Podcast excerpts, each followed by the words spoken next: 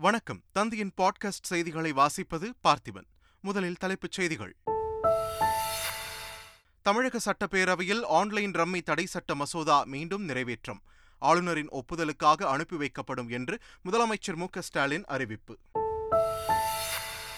சட்டப்பேரவையில் முன்னாள் முதலமைச்சர் ஓபிஎஸ் பேசியதற்கு எதிர்க்கட்சித் தலைவர் எடப்பாடி பழனிசாமி எதிர்ப்பு. இபிஎஸ் ஓபிஎஸ் ஆதரவாளர்கள் ஒருவரை ஒருவர் அடிக்க பாய்ந்ததால் அவையில் பரபரப்பு. டெல்லியில் மத்திய உள்துறை அமைச்சர் அமித்ஷாவுடன் தமிழக ஆளுநர் ஆர் என் ரவி திடீர் சந்திப்பு. ஆன்லைன் சூதாட்ட தடை மசோதா உள்ளிட்டவை குறித்து ஆலோசித்ததாக தகவல். இலங்கை சிறையில் வாடும் தமிழ்நாட்டைச் சேர்ந்த இருபத்தி எட்டு மீனவர்களை விடுவிக்க நடவடிக்கை வேண்டும். பிரதமர் மோடிக்கு முதலமைச்சர் மு ஸ்டாலின் கடிதம். புனித பண்டிகையான ரமலானை முன்னிட்டு நோன்பை தொடங்கினர் இஸ்லாமிய மக்கள். நாகூர் தர்கா மற்றும் மசூதிகளில் ஏராளமானோர் சிறப்பு தொழுகை. தமிழ்நாட்டின் பல்வேறு பகுதிகளில் கொட்டி தீர்த்தது கனமழை. இடி தாக்கி ஆண் மற்றும் பெண் சம்பவ இடத்திலேயே உயிரிழப்பு.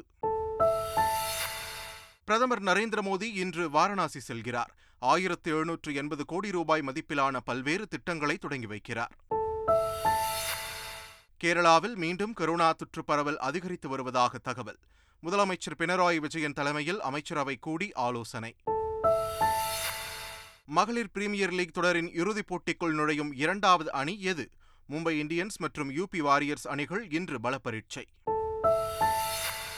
இனி விரிவான செய்திகள்.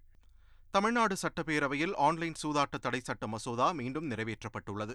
சட்டப்பேரவையில் நேற்று ஆன்லைன் ரம்மி தடை சட்ட மசோதா மீண்டும் தாக்கல் செய்யப்பட்டது. அப்போது மசோதா தொடர்பாக நீண்ட விளக்கத்தையும் அரசு சார்பில் எடுக்கப்பட்டுள்ள நடவடிக்கைகளையும் குறிப்பிட்டு முதலமைச்சர் மு ஸ்டாலின் பேசினார். தொடர்ந்து அதிமுக பாஜக பாமக காங்கிரஸ் விசிக உள்ளிட்ட கட்சியினர் மசோதாவை வரவேற்று பேசினர். இதையடுத்து அனைத்து கட்சிகளின் ஆதரவுடன் மசோதா ஒருமனதாக நிறைவேற்றப்பட்டது. ஆதரவு தெரிவித்த அனைவருக்கும் நன்றி கூறிய முதலமைச்சர் மு ஸ்டாலின் சட்ட மசோதா மீண்டும் ஆளுநரின் ஒப்புதலுக்காக அனுப்பி வைக்கப்படும் என்று கூறினார்.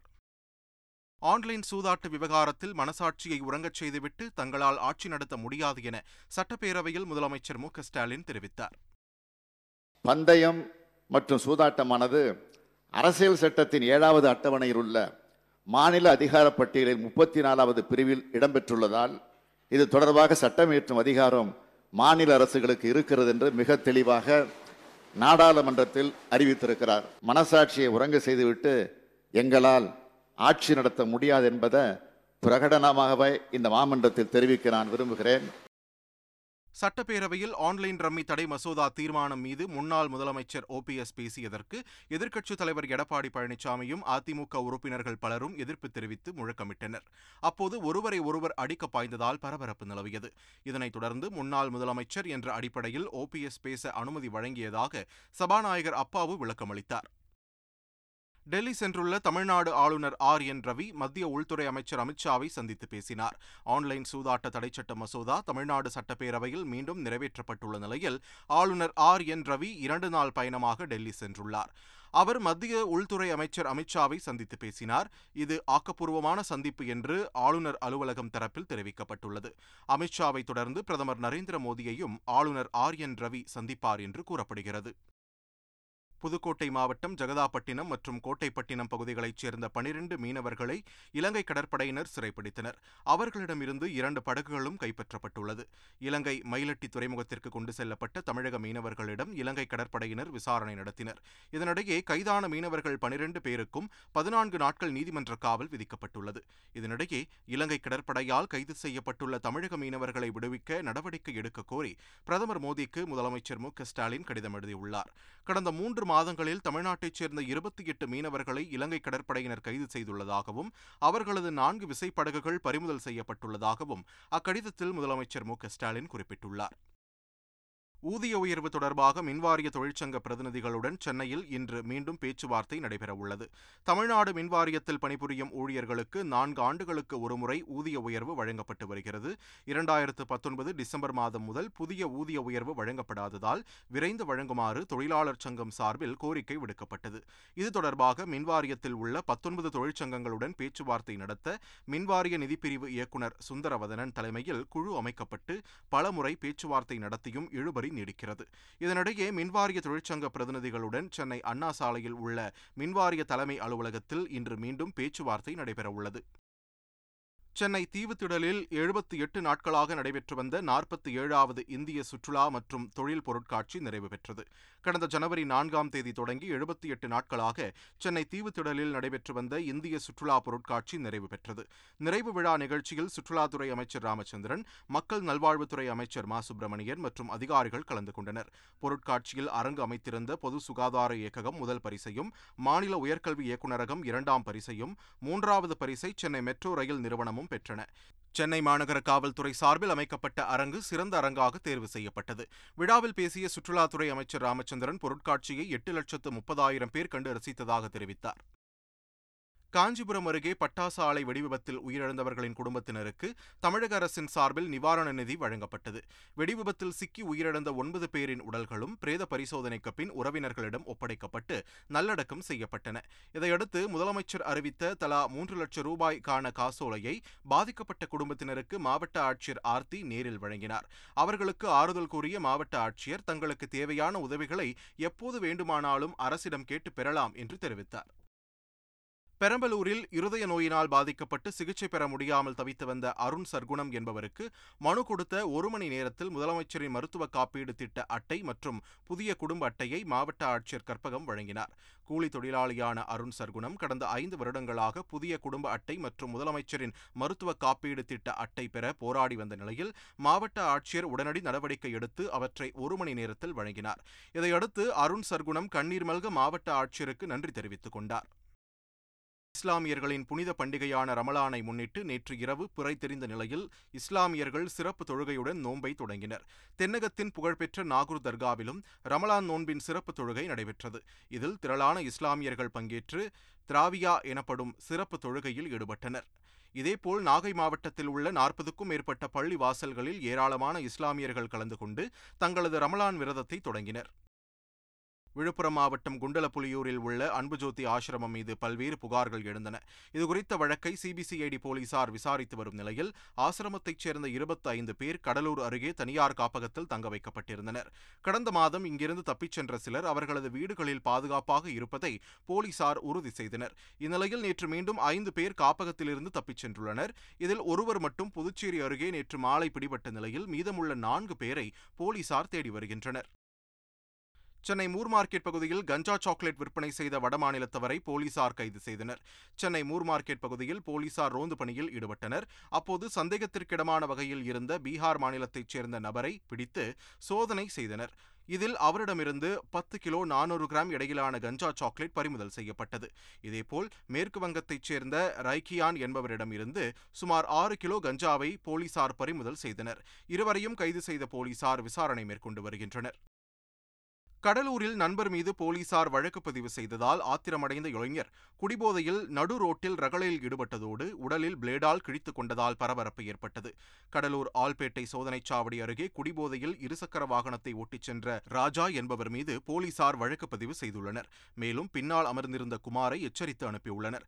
இந்த நிலையில் குடிபோதையில் அங்கு வந்த குமார் நண்பர் மீது எப்படி வழக்கு பதிவு செய்யலாம் என்று நடு ரோட்டில் நின்று போலீசாரிடம் வாக்குவாதத்தில் ஈடுபட்டார். பின்னர் சட்டையை கழற்றி வீசிய அவர் தன்னுடைய உடலில் பிளேடால் கிழித்துக் கொண்டு ரகளையில் ஈடுபட்டார்.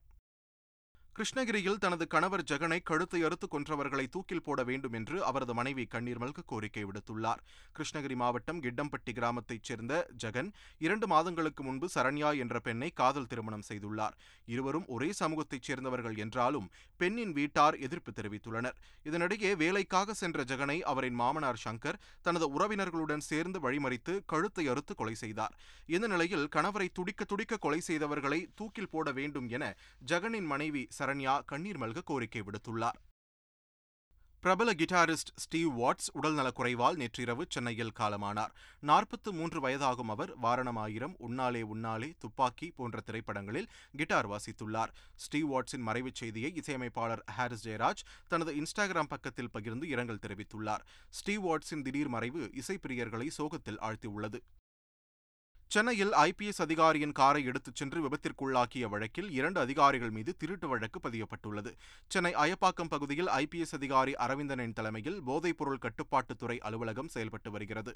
அங்கு பணிபுரியும் பாரத் யாதவ் என்பவர் மதுபோதையில் சுபேந்திர சர்மா என்பவரிடம் ஐபிஎஸ் அதிகாரி அரவிந்தனின் கார் சாவியை வாங்கியுள்ளார். இதையடுத்து காரை ஓட்டிச் சென்று பூந்தமல்லி அருகே விபத்து ஏற்படுத்தியதாக கூறப்படுகிறது. இது தொடர்பான புகாரில் பாரத் யாதவ் மற்றும் சுபேந்திர சர்மா ஆகியோர் மீது காரை திருடிச் சென்றதாக வழக்கு பதிவு செய்யப்பட்டுள்ளது. தமிழ்நாடு மற்றும் காரைக்காலில் தங்கமுலாம் பூசி போலி நகைகளை நகைக்கடைகளில் விற்பனை செய்தும் வங்கிகள் மற்றும் அடகு கடைகளில் அடகு வைத்தும் பல கோடி ரூபாய் மோசடி செய்த வழக்கில் புதுச்சேரி சப் இன்ஸ்பெக்டர் ஜெரோம் அவரது காதலி புவனேஸ்வரி உட்பட பத்து பேரை போலீசார் கைது செய்தனர். இந்த மோசடி சம்பவத்தில் முக்கிய நபரான புவனேஸ்வரி மற்றும் காவல் உதவி ஆய்வாளர் ஜெரோம் கூட்டாளிகளான ரிஃபாத் காமில் சோழன் ஆகிய நான்கு பேரையும் காவலில் எடுத்து விசாரிக்க போலீசார் மனு தாக்கல் செய்தனர். இந்த மனு விசாரணைக்கு வந்தபோது நான்கு பேரையும் வரும் இருபத்தி ஆறாம் தேதி வரை மூன்று நாட்கள் காவலில் எடுத்து விசாரணை மேற்கொள்ள காரைக்கால் மாவட்ட நீதிமன்றம் அனுமதி வழங்கியது. இந்த வழக்கில் மேலும் பலர் சிக்குவார்கள் என்று எதிர்பார்க்கப்படுகிறது. தமிழ்நாட்டின் பல்வேறு பகுதிகளில் இடி மின்னலுடன் கனமழை பெய்தது. திருவண்ணாமலை மற்றும் சுற்றுவட்டார பகுதிகளில் சூறைக்காற்றுடன் கனமழை கொட்டி தீர்த்தது. இதனால் சாலைகளில் மழைநீர் பெருக்கெடுத்து ஓடியது. கடலூர் மாவட்டம் சிதம்பரம் சுற்றுவட்டார பகுதிகளில் இடி மின்னலுடன் கனமழை பெய்தது. இதனால் வெப்பத்தின் தாக்கம் குறைந்து குளிர்ந்த சூழல் ஏற்பட்டுள்ளது. அரியலூர் மாவட்டம் ஜெயங்கொண்டம் பகுதியில் இடி மின்னலுடன் மழை பெய்தது. இதனால் விவசாயிகள் மகிழ்ச்சி அடைந்துள்ளனர். உளுந்தூர்பேட்டை மற்றும் அதன் சுற்றுவட்டார பகுதிகளில் இடி மின்னலுடன் மழை வெளுத்து வாங்கியது. இதனால் பல இடங்களில் மின்தடை ஏற்பட்டது. கள்ளக்குறிச்சி மாவட்டம் திருக்கோவிலூரில் இடி தாக்கி இளைஞர் உயிரிழந்த சம்பவம் சோகத்தை ஏற்படுத்தியுள்ளது. திருக்கோவிலூர் மற்றும் சுற்றுவட்டார பகுதியில் இடி மின்னலுடன் கனமழை பெய்த நிலையில் அன்பு என்பவர் மழைக்காக சாலையோரமாக இருந்த புளிய மரத்தின் கீழ் ஒதுங்கியுள்ளார். அப்போது இடி தாக்கியதில் அவர் சம்பவ இடத்திலேயே உயிரிழந்தார். இதேபோல் விழுப்புரம் மாவட்டம் திண்டிவனம் அருகே வரகுப்பட்டு கிராமத்தில் வயல்வெளிக்கு சென்றிருந்த அஞ்சலி என்பவர் இடி தாக்கி சம்பவ இடத்திலேயே உயிரிழந்தார்.